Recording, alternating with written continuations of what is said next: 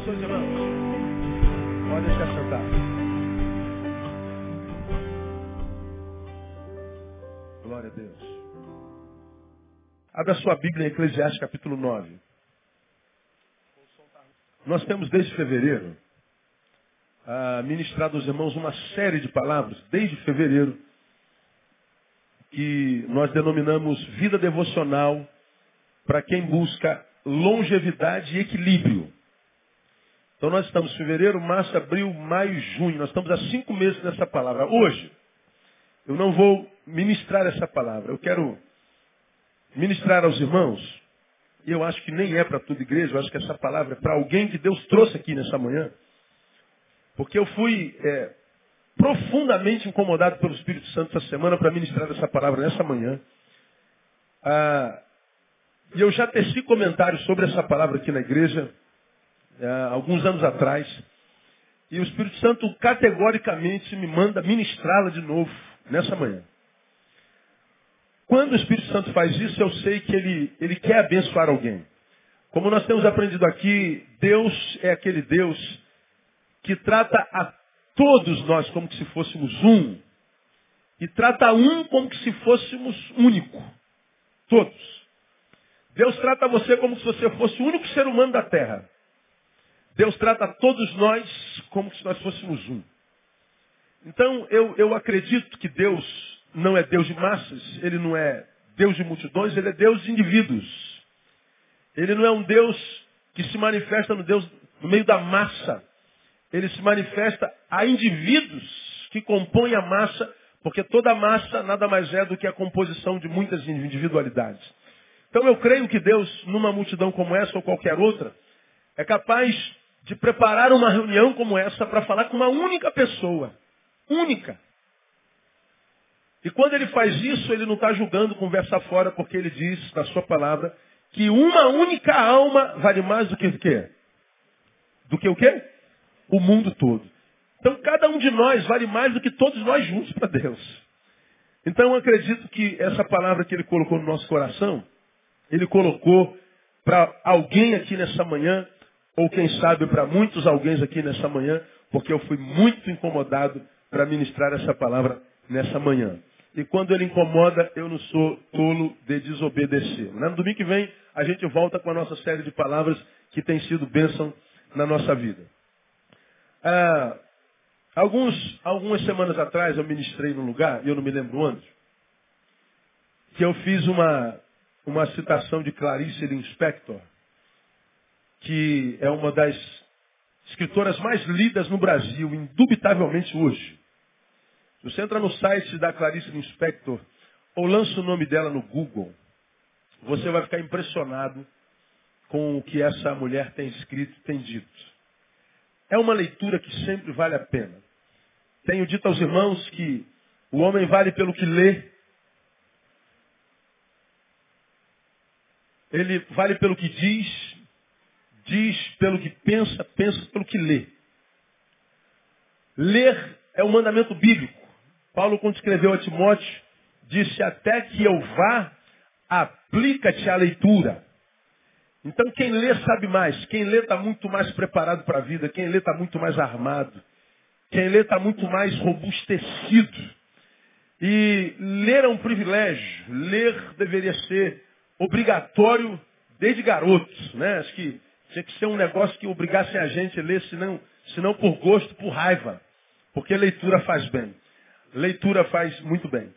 E Clarice Lispector é uma das escritoras que vale a pena ler. Num dos seus escritos, ela escreveu assim: Sou o que quero ser. Por que eu sou o que quero ser? Porque possuo uma vida e nela só tenho uma chance de fazer o que quero. Nela só tenho uma chance de fazer o que quero. Eu não sei a religião de Clarice Lispector. Mas essa primeira fase do que eu vou ler para você me falou muito, e ela não acabou, o que eu vou ler para você?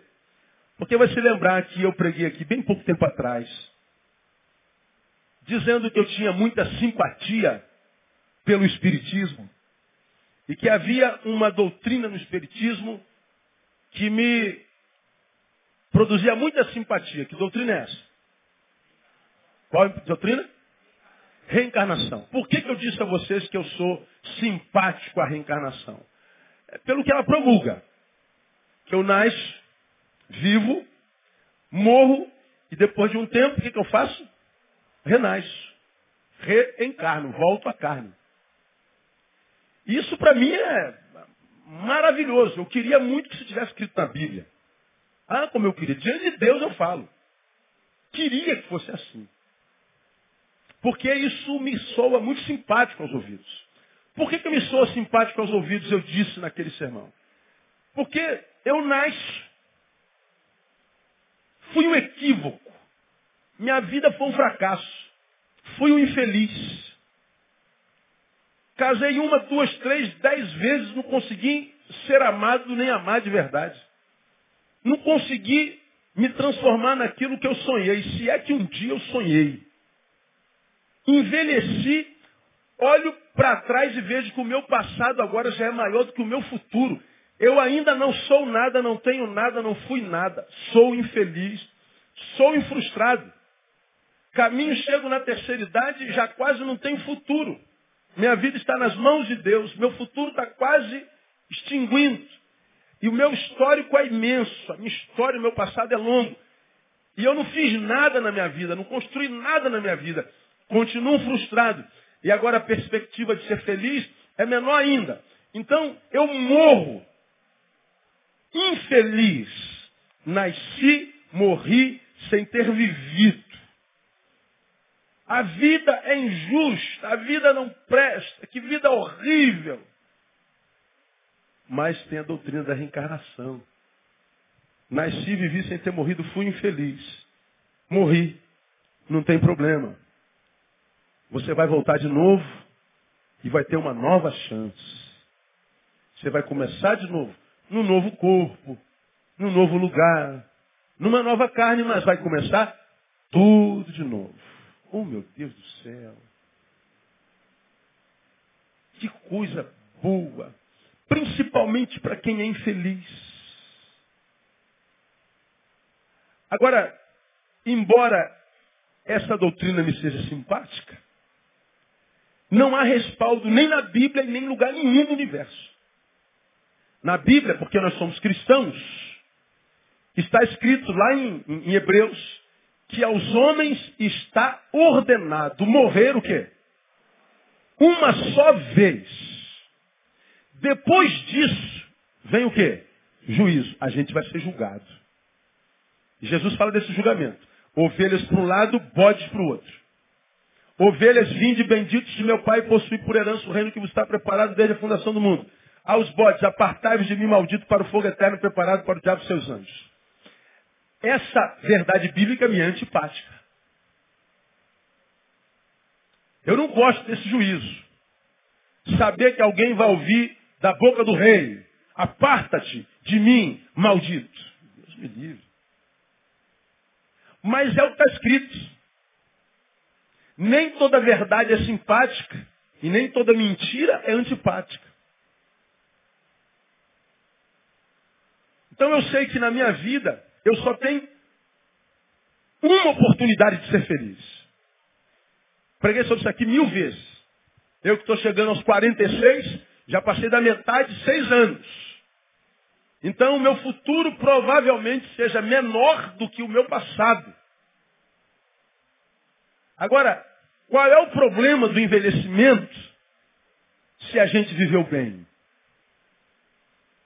Como temer a morte como ficar assombrado pela morte se eu estou cheio de vida? A morte geralmente é um problema para quem não viveu. A morte geralmente é uma assombração para quem está vivo e não viveu. Porque para quem está vivo e vivendo pujantemente, eu nem penso na morte, porque eu estou ocupado com a vida e vivendo intensamente. Clarice Lispector vem e diz, sou o que quero ser, porque possuo apenas uma vida e nela só tenho uma chance de fazer o que quero. Aí ela começa, olha só. tenho felicidade o bastante para fazê-la doce. Dificuldades o bastante para fazê-la forte. Tristeza para fazê-la humana. E esperança suficiente para fazê-la feliz. As pessoas mais felizes não têm as melhores coisas. Elas sabem fazer o melhor das oportunidades que aparecem em seus caminhos. Clarice Lispector. Eu achei isso brilhante. As pessoas mais felizes não são as que possuem as melhores coisas. Não sei se ela é cristã. Mas ela está dizendo coisa, matéria, não traz felicidade. Não é isso que é a mãe da felicidade. Coisas não conseguem parir felicidade. Não conseguem gerar felicidade. Eu acho que ela escreve isso porque ela lê a sua geração e ela nos enxerga como contemporâneos de geração tão desesperado em correr atrás de coisas, ter, ter, ter, ter, como se a coisa fosse transformar a minha tristeza, a minha existência medíocre numa vida feliz. Ela está dizendo, não. As pessoas mais felizes são aquelas que sabem aproveitar as oportunidades.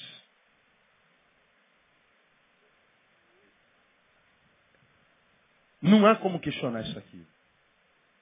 E se você ainda questiona, entre nas mansões da Zona Sul e você vai ver quantos mendigos existenciais moram lá naquelas mansões. Entre nas coberturas da Vieira Solto e você vai ver quantos mendigos espirituais moram naquela mansão. Tem tudo. Ou você sobe aqui o morro, você vai ver quantos milionários existenciais moram no barraco. Quantos milionários espirituais moram no casebre. E não tem quase nada. Porque a felicidade e a infelicidade não está naquilo que a gente possui, mas no aproveitamento das oportunidades que aparecem no caminho e oportunidade aparecem para todos. Nunca me deram oportunidade, pastor, nunca me deram uma chance. Ah, deram sim. Você talvez não as tenha enxergado. E porque não tinha visão, elas chegaram e se foram sem que você as tivesse percebido. E porque não as percebeu, elas se passaram e a sua existência não se transformou em vida.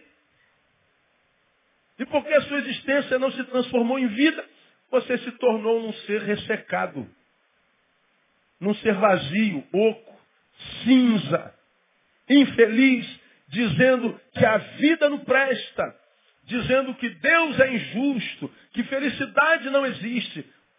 Você tem aprendido aqui que essa é uma realidade extremamente subjetiva, porque cada um vê a vida com os olhos que carrega no olho.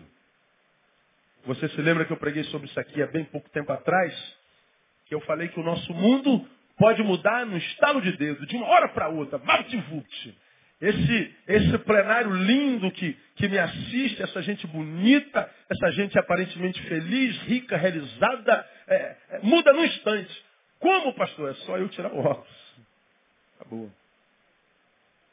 Fica todo mundo quatro olhos, duas cabeças, embaçada, feia. Quanto mais longe de mim, mais feio você fica. Aí eu posso criar minha teologia. A vida vai ficando bela à proporção que você se aproxima de mim. A vida fica boa em função do que acontece comigo. Agora, onde é que está o problema? Na vida ou na visão de quem vê? Aí o cara tem a vida toda miserável, infeliz, tudo dá errado. Nada dá certo. É um fracasso andante, personificado, ambulante. E diz que a vida é ruim, que nada presta, porque não acontece com ele. Porque ele acha que a vida só é vida quando estiver próxima dele, quando acontecer com ele. E a gente acha que o problema está na multidão. Não, o problema está aqui. Ó. Oh, gente bonita. Até quem está longe. Tem ninguém deformado, ninguém com duas cabeças. O problema está sempre na visão do observador. A vida é o que é. Se nós tivéssemos a hombridade de admitir isso, nós sofreríamos muito menos. Se nós ampliássemos o leque do nosso diagnóstico, nós íamos ter uma visão mais ampla da vida e quando a nossa vida estivesse pequena, a gente ia entender que a vida não é isso que eu vivo, ela é muito maior do que aquilo que eu vivo. Ela é muito mais pujante, mais poderosa, mais ampla do que isso que eu estou vivendo aqui. Então, o que eu estou vivendo aqui, essa mediocridade cronológica, geográfica, não é nisso que se resume a vida. Sou eu que estou nesse cantinho que está é, é me, me, me, me, fazendo mal. Mas eu sei que a vida não é só isso, então não vou desistir dela. Eu não vou permitir que o meu hoje roube de mim a visão dos meus muitos amanhãs. Eu não vou permitir que esse ano roube de mim a capacidade de sonhar por muitos anos. Não, eu não vou me permitir perder a esperança por causa do aqui e agora. Mas não, a gente quando sofre, tem pena de si, e a gente acha que a vida é isso mesmo. Geralmente, quando a gente sente dor, a gente se isola, e aí piora mais ainda. Introduzido isso, se felizes é quem aproveita a oportunidade, aí eu te levo lá 9, 10 de Eclesiastes. Eclesiastes capítulo 9, versículo 10. E você se lembra muito bem dessa palavra. Eu tenho seis sermões desse versículo. Esse aqui é um deles. Está escrito lá. Tudo quanto te vier a mão para fazer, lê comigo. Faze-o. Por quê? Porque no céu para onde tu vais, não há obra, nem projeto, nem conhecimento, nem sabedoria alguma. Repita após mim. Tudo quanto te vier a mão para fazer? Não, repita, repita, repita. Tudo quanto te vier a mão para fazer? Faze-o conforme as tuas forças. Não é o que está escrito aí? Tudo que tiver a mão para fazer. Todas as oportunidades. Quantas coisas, diz o texto, que eu devo fazer se vier a minha mão? Quantas? Quantas? Todas. Se for uma coisa grande, o que, que eu devo fazer? Como eu devo fazer? E se for uma coisa pequenininha, como eu devo fazer? Se for uma oportunidade maravilhosa, um milagrão de Deus, uma porta gigantesca que abriu, e uma oportunidade maravilhosa, grande, mesmo que seja muito maior do que eu, chegou na minha mão, como é que eu tenho que fazer? Todas as minhas forças. Mas se for só uma oportunidade de transportar um, um gatinho daqui para ali, como é que eu devo fazer? Igualzinho eu fiz lá. O texto está dizendo, tudo que vier à tua mão. Qualquer oportunidade. Veio oportunidade até você? Veio, pastor. Então desenvolva essa oportunidade com todas as tuas forças. Qual é o problema geralmente das pessoas que não conseguem transformar a vida numa vida que vale a pena. Elas acham que a vida sem sentido que vivem é a ausência das grandes oportunidades. Eu não tenho oportunidade, pastor, eu estou esperando aquelas coisas grandes, maravilhosas, portentosas, coisas grandes e firmes que eu não sei, que, que, que, que o Senhor disse que ia lançar na minha vida, e essas oportunidades grandes nunca chegam. Para alguns de vocês, não é profecia. Nunca vai chegar. Aí você diz aí dentro de você, amarrado, pastor, não recebeu essa palavra não. Não nasceu essa, essa frasinha? Agora, me diga por quê.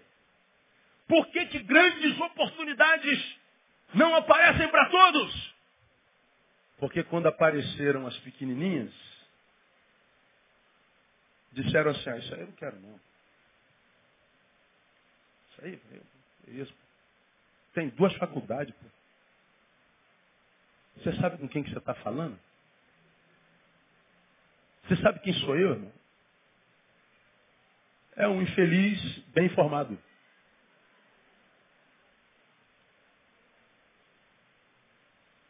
E qual é a diferença de um infeliz bem informado e de um infeliz analfabeto? Qual a diferença um infeliz louro de olho azul e de um infeliz negro? Não há diferença nenhuma. Agora, alguma coisa em comum há. O quê? Independente de como ele seja, quem ele seja, ele quer vencer a infelicidade e quer ser feliz. Amém ou não? Lógico. Nós nascemos para sermos felizes. Você acha que Deus criou você para perder, para sentir dor? Não. Deus nasceu você para que você fosse uma pessoa realizada e feliz no nome de Jesus. Eu vim para que você tenha vida e vida com abundância. Dá uma catucada em alguém que está falando. Deus criou você para ser feliz, rapaz. Recebe essa palavra aí ou não? Pois é. É verdade. Agora a gente se encontra com muita gente chorosa. Gente murmurando aqui, pastor, aí ele teve oportunidade, ele teve oportunidade, ele teve oportunidade, pastor. Até o ímpio teve oportunidade e eu. Você também teve. Mas você não enxergou. Você não teve perspicácia. O problema é de visão. O problema é ocular. E quando eu falo dessa palavra, eu me lembro lá da, da, da, da experiência de, de Eliseu com, com Geazi. Geazi acordou, o, o, o, o, exército sírio tinha cercado todo o arraial onde estava Eliseu. E o moleque acordou cedo quando olhou e viu aquele exército poderoso e desesperou.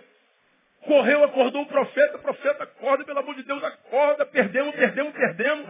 Parece carioca, né? Perdeu, perdemos, perdemos, perdemos. Por quê? Vai lá ver. Aí Eliseu foi lá, estava aquele grande exército e Geazi desesperado. Eliseu nem se coça. Eliseu nem se mexe. E o moleque, meu Deus, olha o exército deles. Aí Eliseu volta e faz uma oração. Se fosse eu ou você, a gente ora assim, Deus, e agora o exército inimigo nos cercou. Ó oh, Deus, nos livra do exército inimigo. Não, Eliseu faz uma oração. Deus, abra os olhos para que ele veja.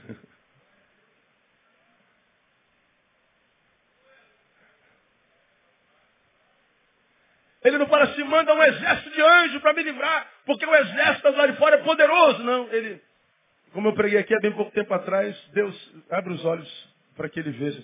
Porque para Eliseu, pior do que o um inimigo poderoso é um, é um aliado sem visão. Para Eliseu, o problema não são os inimigos que se levantam contra nós, mas é a nossa incapacidade de ver. Geazi olha para a adversidade e diz, caramba, vamos morrer. Para Eliseu, ele olha para a mesma adversidade e diz, é uma oportunidade de experimentar o sobrenatural de Deus. O problema está onde? No inimigo? Não, está em mim. Está em nós, que não temos visão. Lembra, já falei aqui alguns anos atrás sobre aquele, aquela empresa de sapatos, fabricante de sapatos. Descobriu que a Índia era um país mais populoso do mundo, ou o segundo mais populoso do mundo. E aí mandou um vendedor para a China, para a Índia. E chegou lá, o cara rodou a Índia e descobriu que ninguém andava de sapato. Ele voltou para o patrão e disse assim, patrão, nem tenta entrar na China com sapato, porque lá ninguém usa sapato. Vai botar à toa. Mandou outro vendedor. O outro vendedor foi na China, olhou para os mesmos pés. Voltou e disse, patrão, pelo amor de Deus, vamos botar logo uma empresa lá, porque lá ninguém usa sapato e a gente vai botar sapato no pé de todo mundo. É uma grande oportunidade. A visão.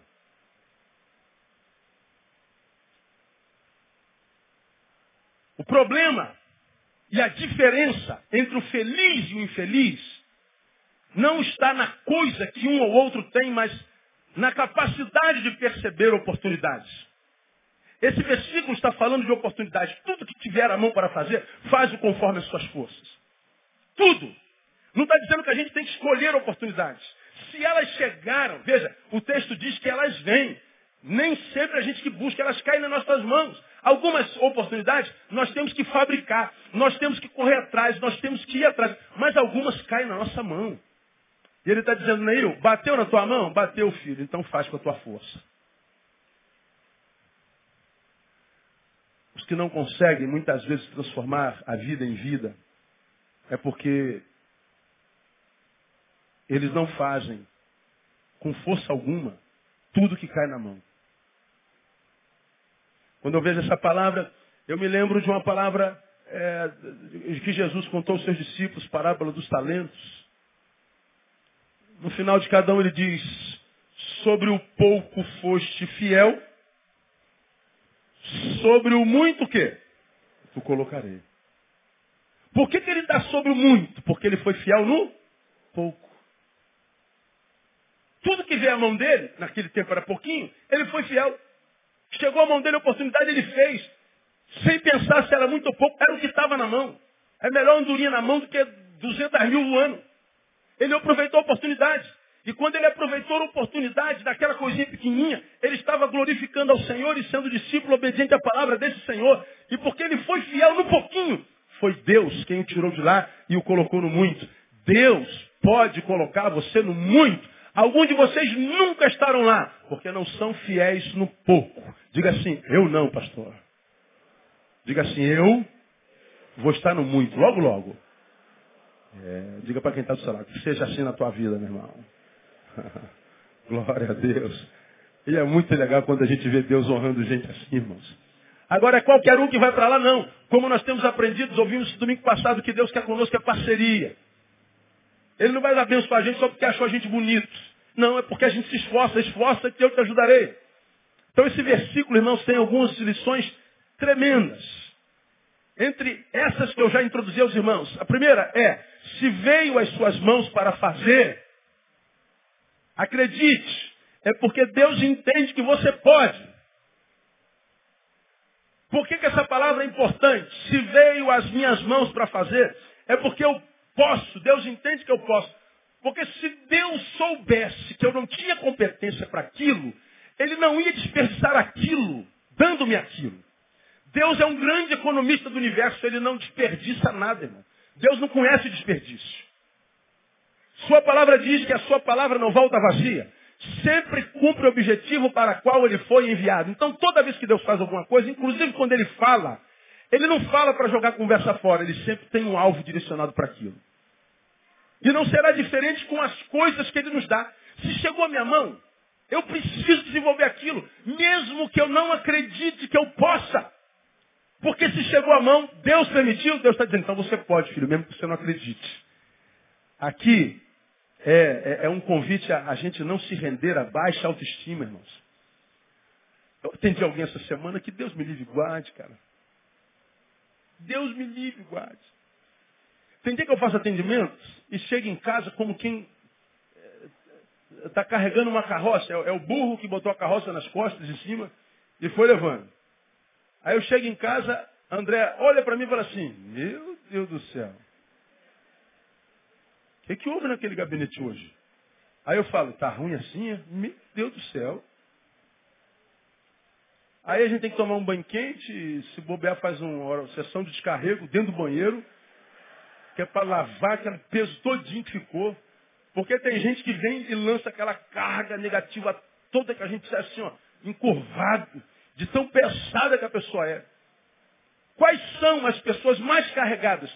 As pessoas menos sem fé. Ou mais sem fé. Mas sem fé em quem? Em Deus? Não. Irmão, conheço gente que não é crente. Conheço gente que é até teu. Mas o cara tem uma estima legal, o cara confia nele, sabe? O cara estudou, chegou lá. Ele, pelo menos sociologicamente, aparentemente, parece estar realizado. Não sei internamente, não, não confio nisso, né? Agora, pelo menos aparentemente, o cara está lá em cima, né, com a estima e tal. Pode ser um grande ator, mas que bom ator, pelo menos ele é. Quem é o cara mais pesado? Não é aquele que não tem fé em Deus. É aquele que não tem fé em quem? Em si mesmo. Porque quando eu não tenho fé em mim, mesmo que Deus tenha, a coisa não acontece.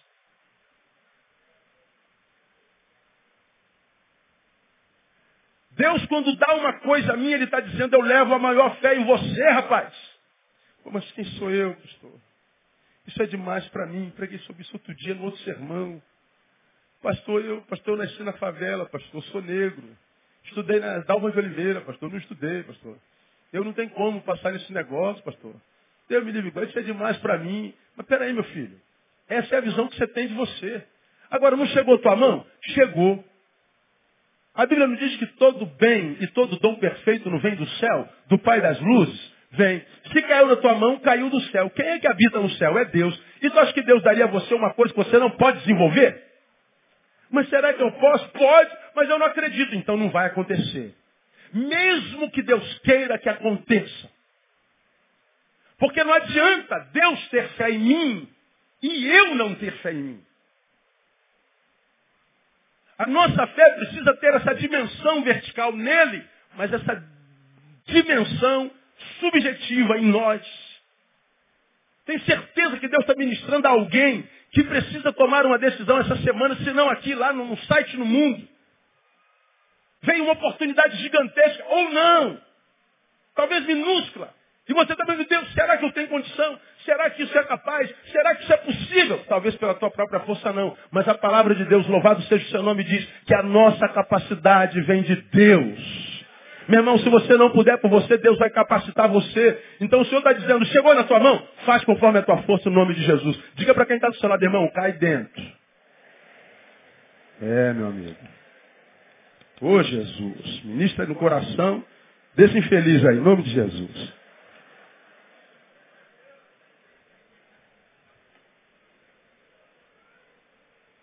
Se Deus está dizendo que você pode, escute.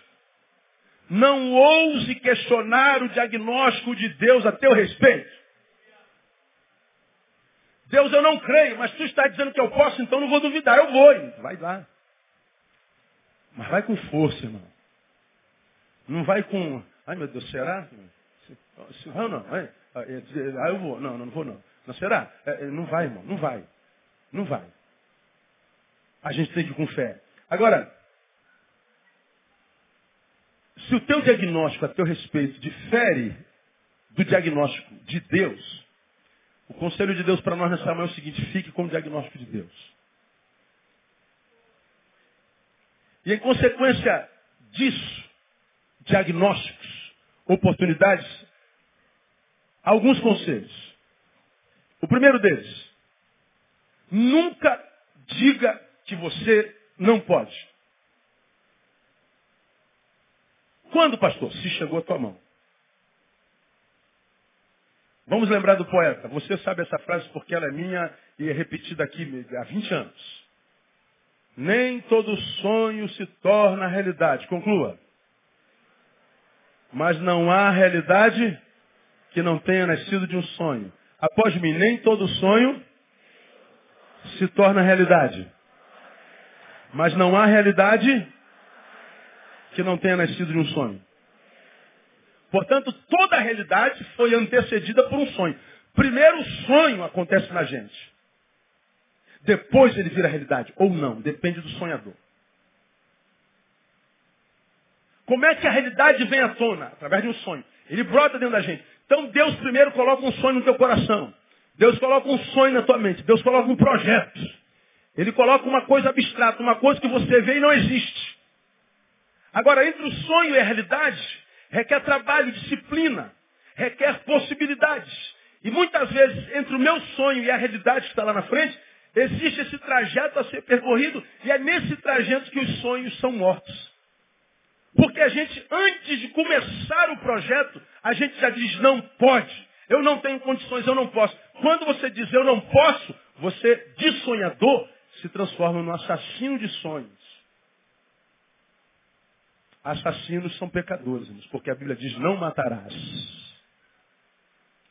Conheço muita gente que nunca matou ninguém, mas é um assassino em série de sonhos. E assassinos andam em pecado, mesmo que sejam de sonhos, porque você pode estar matando um grande projeto no embrião.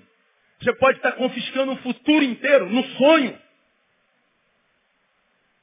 por baixa autoestima, por falta de fé, Por desobediência à palavra de Deus, se veio a mão, faça. Você pode estar interrompendo projetos longos. Eu estava ontem ministrando em Campinas, dando uma palavra de ânimo para uma multidão de homens. Falando de histórias, como Deus muda a história, da, da maldição em bênção, de, da vergonha, dupla honra, da estéreo faz mãe de filhos, do, do, do, do mendigo sentar em, em, em, entre os príncipes. No final do culto veio um velhinho falar comigo, chorando, pastor. Que palavra tremenda. Ele falou, pastor, eu tenho uma netinha. Velhinho. Minha netinha, ela foi achada no lixo, pastor. Nós achamos no lixo. Meu filho a achou no lixo. Por causa da profissão dele, é federal em alguma coisa lá, ele conseguiu adotar essa criança. Já tinha um monte de filho. Mas nós amamos aquela criança. E nós pegamos aquela criança. A menina tem 15 anos. É campeã sul-americana de tênis. 15 anos de idade. E o velhinho falando, pastor, hoje ela é campeã sul-americana de tênis. Pastor, aí o velhinho chorava. Aí eu falei, é assim que Deus faz, né, irmão? Pega um ser que foi rejeitado pelo pai biológico e transforma esse ser rejeitado no ser amado e faz desse rejeitado um campeão. Porque Satanás, talvez quando aquela criança foi jogada no lixo, estava celebrando lá embaixo, dizendo assim, ó, acabei com o futuro dessa criança. Pois é, mas você tem aprendido em algum lugar que a última palavra sobre o Filho de Deus sai da boca de quem? Sai da boca de Deus.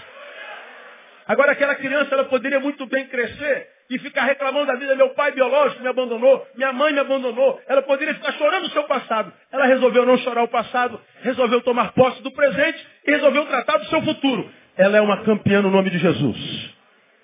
Pode acontecer contigo também, irmão. Postura. E o velhinho chorava, irmão, com orgulho daquele serzinho que foi jogado fora, que não tinha valor nenhum para aquele pai para aquela mãe, mas que eles amaram e a transformaram numa campeã. A gente pode. Nunca diga que você não pode, até porque Paulo nos ensina, Filipenses 4,13, vamos juntos? Posso todas as coisas naquele que me fortalece. Quantas coisas eu posso? Todas. Você sabe o que é todas, irmão? É todas. Mas eu preciso acreditar nisso. Eu sei que alguns de vocês estão queimando por dentro. Meu Deus, amanhã eu vou lá, amanhã eu vou. Eu vou tentar mais uma vez. Meu pastor, já, já fracassei oito vezes. Tenta a nona, irmão. Ainda dá tempo? Dá? Então tenta a nona. Mas se eu fracassar de novo, tenta a décima. E diga a Satanás, eu não vou morrer antes da morte chegar. Você não ouviu isso em algum lugar também? Eu não vou desistir do sonho enquanto eu tenho possibilidade de sonhar. Eu vou continuar vivendo. Entre nós e o nosso sonho só está a nossa fé. Não há inimigo nenhum que possa interromper um sonho que Deus plantou em mim.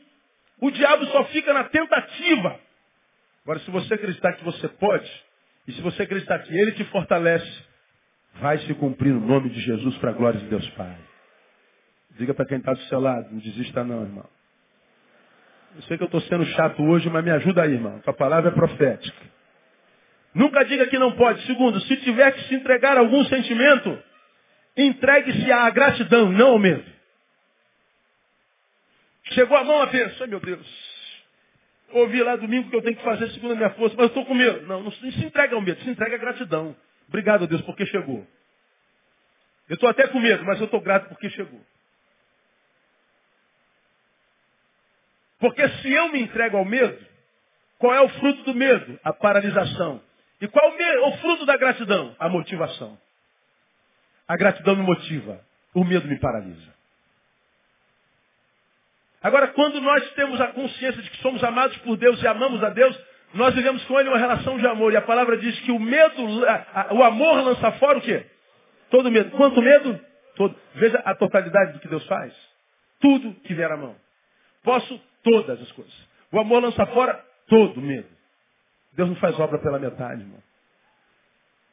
Está dentro de nós a possibilidade. Se tiver que se entregar a algum sentimento, Entregue-se à gratidão e não ao medo. Porque Timóteo, Paulo a Timóteo diz que Deus não nos deu espírito de covardia. E se o medo está te dominando, esse espírito não é de Deus. Deus deu de coragem. E a gente tem que tomar posse desse espírito em nome de Jesus. Terceiro, entenda que o fazer para Ele é o que Ele espera de quem resolveu ser para Ele. E aí, se veio a tua mão, faça. Porque o fazer para Ele é o que Ele espera de quem quer ser para Ele. Você não é alguém que quer ser, viver para a glória de Deus, amém ou não? Quantos querem é, viver uma vida que faça Deus sorrir quando olhar para você e dizer, eu quero, pastor? Pois é. Se você quer ser para Ele, você tem que fazer para Ele. Fazer para Ele não é uma necessidade dele. Porque o que a gente faz não é carência nele. Você já aprendeu isso aqui. Não há nada que eu possa fazer para Deus que seja necessidade nele. Então por que eu preciso fazer para Ele? Porque Ele me ama e sabe que existem coisas que só eu posso fazer. E que se fizer bem feito, minha vida qualifica. E se eu reino, se eu prospero, se eu venço, Deus se alegra comigo. Porque Ele nos criou para vencer mesmo. Então, meu irmão, faça. Né? Porque ele diz, eu vos escolhi para que vades e deis fruto. Nossa vida precisa ser frutificada. Então a primeira lição desse versículo para nós hoje. Se veio as suas mãos para fazer, é porque Deus entende que você pode. Não ouse questionar o diagnóstico de Deus a teu respeito. Você pode. Diga, eu posso. Glória a Deus. Agora acredita nisso. Segundo, se Deus entende que você pode, retribua a Ele fazendo o melhor. Tudo que vier às mãos, tuas mãos para fazer, faz-o conforme as tuas forças, ou seja, faça o melhor, né? Foi Deus que fez chegar até a tua mão. Não faz como diz a juventude nas coxas. É um termo pejorativo, chulo. Mas de qualquer jeito. Ele está dizendo, chegou nas tuas mãos, foi Deus. Então, faz com, com, com, com, excelência, com todas as tuas forças. Não economize, não seja avarento no servir. É o que ele está dizendo aqui. Porque é ele mesmo quem renova as nossas forças. Né? Eu não tenho por que economizar força, cara. Eu não tenho por que economizar talento, dom. Porque no reino nós sabemos muito bem, enriquece quem empobrece. Enriquece quem espalha. Porque aquele que quer juntar enriquecer, ele acaba empobrecendo. Aquele que quiser ganhar a sua vida, o que, que acontece com ele? E aquele que perder a sua vida por amor de mim? Achará. No reino, quanto mais eu abençoo, quanto mais eu faço, quanto mais eu me desgaste, se for para o reino, não só para a religião, quanto mais eu, eu, eu, eu contribuo, mais ele me abençoa, mais ele me enriquece, mais ele me fortalece. Então não tem por que ficar é, é, é, é parado se está diante de mim a possibilidade de servir. Mas eu estou muito cansado, pastor. Mas existe uma possibilidade de servir hoje. Então, mais uma, mais uma forcinha só.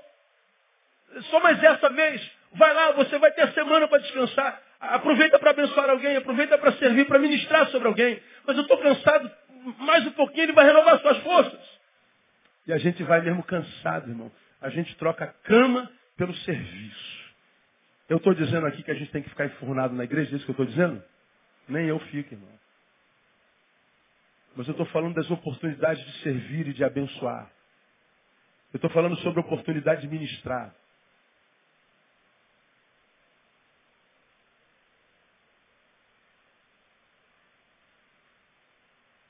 Vivo um dilema hoje. Não me perguntem qual é.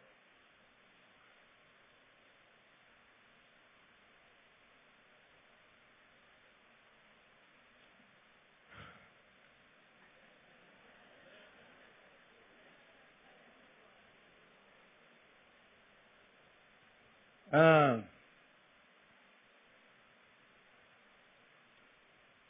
dilema entre o serviço e o conforto. É um dilema que você diz assim, eu posso ficar aqui nessa cadeira do papai, muito bem confortado. Com o pezinho esticado, com a televisão de LED de 40 polegadas ali, com a Coca-Cola com limão, que eu nem bebo mais. Com a pipoquinha salgada do lado e vendo o melhor filme que eu já vi na minha vida, Instinto. Um monte de vocês vão ver essa semana. E fazendo isso, eu sei que eu não estou pecando.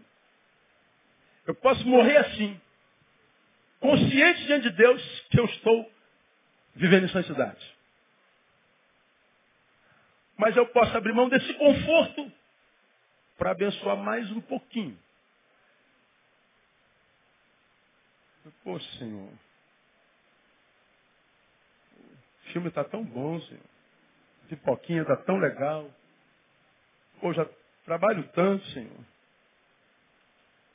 Aí você fica entre o seu conforto e o necessitado. Entre o conforto não pecaminoso e a oportunidade de servir, se estabelece um dilema espiritual. E eu acredito que nesse dilema, céus e inferno olham para a gente. Vamos ver o que domina seu coração. De fato, de verdade. Sei que se você ficar no seu conforto, com o seu filminho, você não peca nele, você vai para o céu. Mas tem alguém passando fome ali e você pode sair daqui. Esperar até amanhã você acabar o filme, Senhor. Agora, a fome espera, irmão. A fome tem pressa. A música produzida por um estômago vazio é extremamente desafinada, é horrível. Ninguém gosta de ouvi-la. Dá para entender isso, dá, não dá? Temos que acabar com essa música logo. Aí você está aqui no teu cantinho, no teu tua salazinha, lá fora está chovendo a beça. Vou ter que ir lá fora. Aí você vem para a palavra. Tudo que vier a tuas mãos para fazer, faze como? Com tuas forças. E muitas vezes nós não continuamos recebendo oportunidades, elas não aparecem. Porque quando elas apareceram, nós estávamos na nossa zona de conforto. Firmados no nosso passado. Porque eu estou aqui nesse conforto. Porque eu trabalhei a beça aqui, pastor. Ralei para chegar aqui, pastor. Então está na hora de eu curtir um pouquinho, pastor. Mas tem alguém passando fome ali, irmão. É isso? Você fica no teu sofazinho, João, Maria, Marta. Você não peca. Mas chegou uma outra oportunidade nas tuas mãos. O que você vai fazer? Ah, Senhor, eu vou deixar para deixar para o Alex fazer isso lá. Afinal de contas, ele também tem direito, né, pastor, de ser abençoado, né, irmão? O Alex está mais perto, mais forte que eu. Então, Senhor, como um crente mais maduro, eu vou dar essa oportunidade para o Alex espiritualiza a coisa tudo, né? Pensando que Deus é idiota. Troquei o privilégio do serviço, joguei a oportunidade fora em função do meu conforto. Pois bem, Deus te deixa no teu conforto em paz. Agora, uma paz que a gente vive no hoje, como recompensa dos nossos muitos ontem, é uma paz que tem prazo de validade. Por que, que é uma paz que tem prazo de validade? Por causa de Miqueias. Miqueias tem uma palavra tremenda que diz assim, levantai-vos e ide-vos, porque este não é o lugar do vosso repouso. Nós somos peregrinos na terra, estamos de passagem. Esse aqui não é o lugar do nosso descanso. Nós podemos colher o fruto do nosso trabalho, mas nós não podemos ficar curtindo tanto o fruto do trabalho ao ponto de parar de continuar plantando, porque o hoje passa e nós vamos precisar de fruto amanhã. E se a gente só colher sem plantar, amanhã a gente não colhe mais. Muitos de nós tivemos uma história abençoada até o hoje. E alguns de hoje em diante parece que a, bênção some. Por quê? Por causa da forma como você lida com os frutos do teu passado, que foi abençoado. Nós não podemos cair na zona de conforto, irmão. Porque felizes não são aqueles que têm as melhores coisas, que curtem os melhores frutos, mas são aqueles, a despeito dos frutos colhidos, não param de enxergar as oportunidades que vêm. O conforto tem sido uma desgraça na vida de muitos crentes. A paz tem sido uma desgraça na vida de muitos crentes. Por isso eu acredito, como tenho pregado por esse Brasil afora, que a palavra de Deus ela tem duas funções. Duas. Primeira, consolar os atribulados. E a segunda, atribular os consolados. Dá para entender? Diga para alguém que está ao seu lado que a palavra te atribui nessa manhã, irmão. É, irmão. Está muito paradão. Ô senhor, joga um raizinho aí perto dele. Uma perseguiçãozinha aí, mano. Umas cinco noites de insônia nele, só para ele refletir, orar de madrugada. A gente não quer isso não, a gente quer paz, não. Dá aquela paz que excede todo entendimento. E a paz acaba sendo um problema. Se Deus entende que você pode retribuir a Deus fazendo o seu melhor, com todas as suas forças economiza, porque Ele renova nossas forças, faça o melhor, por três razões. Primeiro, porque o Senhor ordena que assim se faça. Como eu sou filho e você é filho, nós somos discípulos, nós vivemos para alegrar o Senhor. Deus mandou fazer com o melhor, então eu faço melhor. Mas e a recompensa? Não interessa, eu só quero agradar o Senhor que me salvou. Como disse Davi Gomes, 1988, primeiro ano de seminário. Para aquele que conhece ao Senhor, basta o privilégio de um dia tê-lo conhecido. Conhecer o Senhor não precisa de mais nada. Porque o privilégio de tê-lo conhecido já é o suficiente. E é verdade. Então simplesmente faça melhor porque ele manda. Segundo, faça porque isso trará realização, paz e alegria ao seu homem interior. Porque o que dá sentido à vida é a utilidade. E para o homem que sabe que fez o melhor, nem o fracasso é problema. Não deu certo, mas eu tenho consciência que eu fiz o melhor que eu podia. E esse cara dorme em paz. É como o MMA. Está aí na moda do UFC, não está? Na igreja tem alguns lutadores. Ah, o Mangueira está lá. A Mangueira tem a equipe dele. Tra... É, é, é, técnico de um monte de lutador. O cara vai lá pro ringue, pro octógono, é soco para lá, soco para cá, sangue para lá. E burdoada para cá. Você fala assim, meu Deus, isso é uma animalia, uma anomalia. Aí um sai campeão, o outro sai torto. Aí você fala assim, sair torto é uma vergonha? Não. Perder no octógono é uma vergonha, Mangueira? Não. Porque o cara entrou no octógono e lutou. É guerreiro. E ele é respeitado. O campeão não zomba do que perdeu. Porque é um semelhante. É um gladiador. É um atleta. Ele é um guerreiro como eu. Venci. Mas ele entrou no octógono. Esse cara é campeão. Ele perde uma luta aqui, mas vai ter outra. Ele ganha outra lá. Se uma porta se fecha aqui, Outras portas se abrem a mim. Eu preciso aprender mais de Deus. Porque Ele é quem cuida de mim. Então ele, uma porta fechou para ele, mas outras portas vão abrir e na outra porta ele ganha. Porque se todo atleta que entra no octógono perde, desiste do octógono, esse não merece estar dentro do octógono. Mas ele transforma a derrota em escola. Ele vai lá para o vídeo e diz assim, deixa eu ver onde é que é o rei. Por onde que esse soco entrou? Por onde que essa chave entrou? Caramba, olha, eu bobeei. Na outra, por causa da derrota, ele volta melhor. Perder não é, não é derrota, porque ele entrou no octógono. Para quem fez o melhor, nem fracasso é problema. Terceiro, por que, que eu preciso fazer o melhor? Porque é o melhor, é a excelência que transforma o trabalho em fonte de bênçãos na vida dos outros. Trabalho em fonte de bênçãos. Porque se não for assim, o trabalho é só um trabalho. E trabalho cansa e desanima. Tem visto muitos crentes trabalhando demais na igreja. Desanimando, ficando pelo caminho. Por quê, pastor? Porque não era serviço, era trabalho. Trabalhava, mas não fazia para o Senhor, portanto não fazia o melhor. Aí o que, que acontece muito na igreja hoje? Primeiro que não tem voluntários.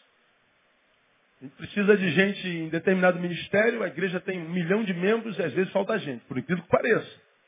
Muitas frentes de trabalho e os trabalhadores são muitos, mas não são disponíveis. A gente não pode falar como o Paulo falou. A seara é grande, mas poucos os trabalhadores. Não, a seara é grande, são muitos os trabalhadores, mas não são disponíveis. Ah, eu estou muito ocupado, exatamente por isso que Deus te chamou. Você acha que Deus ia chamar desocupado para a obra dele?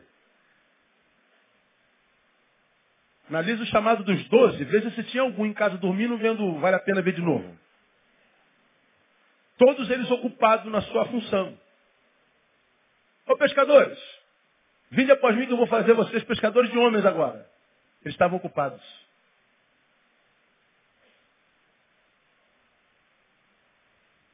Deus não chama desocupado para sua obra. Deus não tem compromisso com vagabundo. Deus te chamou, estou ocupado. É exatamente você foi chamado. Portanto, se você foi chamado e teve uma oportunidade de Deus, está ocupado, ele está dizendo, desenvolve a capacidade de gestão, de administração do seu tempo. Desenvolve a capacidade de se autogerir melhor, de forma melhor. Aprenda a administrar as suas 24 horas de uma forma mais competente. Que se você for o melhor gestor, sobra tempo para Deus. Mesmo que Deus não receba sobra. Talvez você tenha tempo de dar as primícias para Ele. Porque muitos de nós começamos bem e não terminamos nada. Geração dos projetos inacabados, como eu tenho empregado. Porque a gente começa a trabalhar e a gente quer trabalhar sem ter oposição. Segundo, a gente quer trabalhar recebendo reconhecimento humano. A gente quer trabalhar tendo paz o tempo inteiro. Então vai trabalhar para o diabo, irmão. Porque se você vai trabalhar para Deus e não quer oposição, como? Se o mestre disse que vocês são ovelhas enviadas aonde? No meio de lobo. Você quer passar no meio de lobo e o lobo diz, obra o espaço porque a ovelhinha está passando. Nada, ele quer comer você, cara. Você foi lançado como ovelha no meio de lobo e quer que o lobo diz assim, ó, deixa ele trabalhar em paz. Transforme-se num lobo que você vai ter paz. Não de espírito. Você segurou a causa do reino e da igreja, e aí você diz assim, pô, ninguém quer nada, pastor. E você? Ah, ninguém quer nada, eu vou largar também. Pô, então você é igual a eles. Preguei aqui domingo passado, eu não sou daqueles que desistem meu irmão. Deus me deu a missão, se você vai fazer ou não vai, se você vem junto não vem, se você gosta não gosta, se vai aplaudir não vai. Não quero nem saber. Chegou na minha mão, eu faço. Desde moleque, desde garoto. Já varri chão, já fui ministro de louvor, já fui contrabaixista, já fui vocalista, já fui tudo na igreja, já, já líder de, de, de louvor, de, de, de, jovens, de adolescentes, de, evangelismo. Que caia na mão, matava no peito e fazia gol, mano. Hoje, tantos que começaram conosco estão por aí no mundo, estão no meio do caminho. Porque a gente quer que as pessoas aplaudam o nosso trabalho, que as pessoas aqueçam o nosso projeto, que as pessoas é, abracem a nossa causa. E as pessoas não são como você. Nós temos que ter consciência de que nós fazemos para Deus. O aplauso precisa vir do céu. E se vier do céu, você vai ser realizado no nome de Jesus. Faça o melhor. Porque é a excelência que transforma a nossa vida numa vida que vale a pena. Se veio em suas mãos, é porque Deus entende que você pode. Se Deus entende que você pode, retribua a Deus fazendo o seu melhor. Faça o melhor enquanto você pode, porque o texto está dizendo, você vai morrer. Tudo que vier às tuas mãos para fazer, faz-o conforme as tuas forças. Porque para a sepultura onde você vai, você vai morrer. Alguns já estão mortos, né? Esqueceram de deitar. E o pior, essa morte em vida é pior do que a morte biológica. Porque quem morreu antes da morte chegar foi alcançado pela morte que o diabo imprime. Você já ouviu isso aqui mil vezes. E qual é a morte que o diabo imprime? Ele mata sem tirar a existência.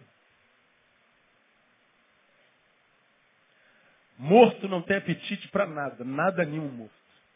Nada apetece o morto. Você às vezes está assim. O... Ô irmão, toca, toca um pagode para ele aí, toca uma, uma flauta, ele não se alegra.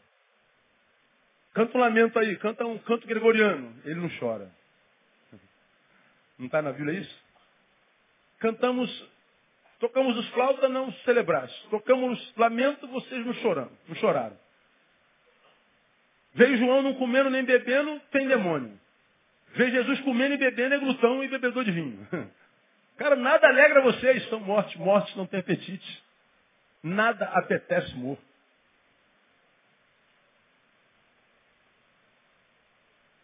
Nós temos que pedir a Deus apetite, fome.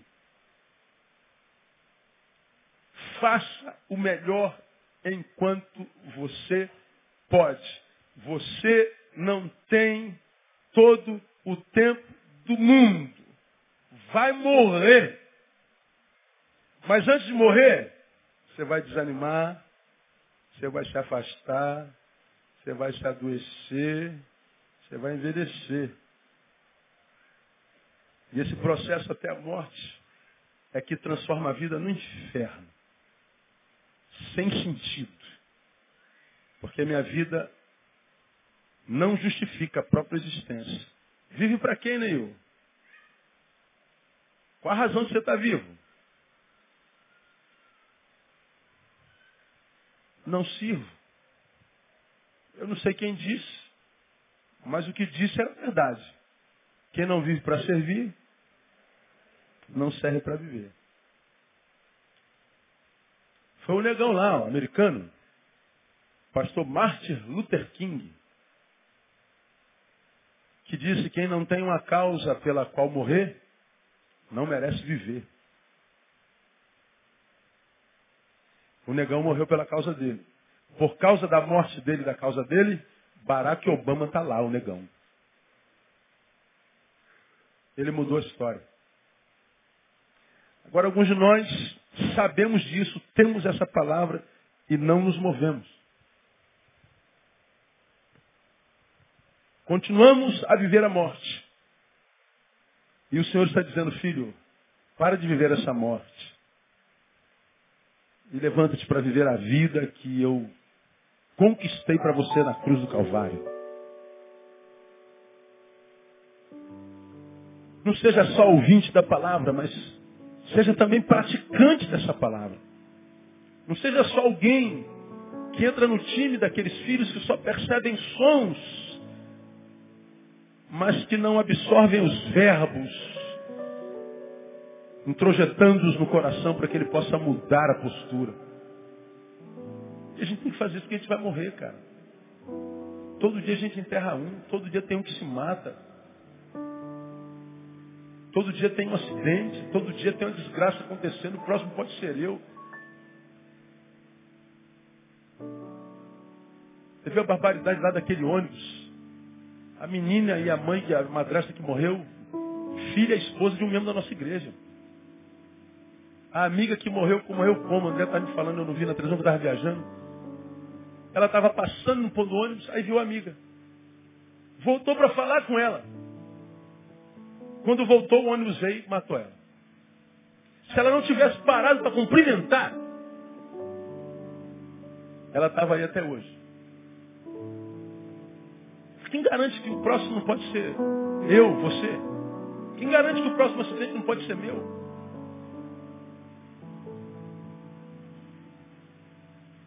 Agora, se eu sei que eu vou morrer, e a vida vaza na nossa mão com tanta ligeireza, preciso ah, dominar essa vida, transformar essa vida numa vida que vale a pena, dar sentido a ela, me envolver em alguma coisa.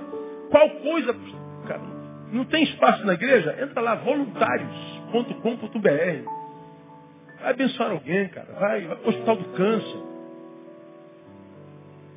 Vai para o Rio Pé de Paz, Rio de Paz. Vai ser voluntário numa escola, vai, vai abençoar alguém, cara. Vai trabalhar na Suípa, abençoando animais de rua. E eu tenho certeza que Deus vai rir para você. Que não dá para permanecer como está, sem sentido. Acordar sem ter razão para acordar, sem ter missão para cumprir. Sem usar ouvidos para ouvir, sem boca para ministrar, sem braços para abraçar, sem nariz para sentir cheiro de gente que está com necessidade de tomar banho. Usar o teu corpo para justificar a própria existência. Tudo que tiver a mão para fazer, faz conforme as tuas forças. Porque você vai morrer. Não tem todo o tempo do mundo. Eu sei que Deus está ministrando a muitos corações aqui nessa manhã. Absorva essa palavra, toma posse dessa palavra. Vai cumprir a missão, irmão você vai ver que a vida rasga em glória dentro de você.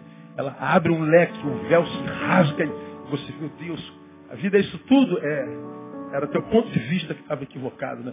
E você vai ver que viver é um grande privilégio. A vida é maravilhosa. Estar vivo é um privilégio.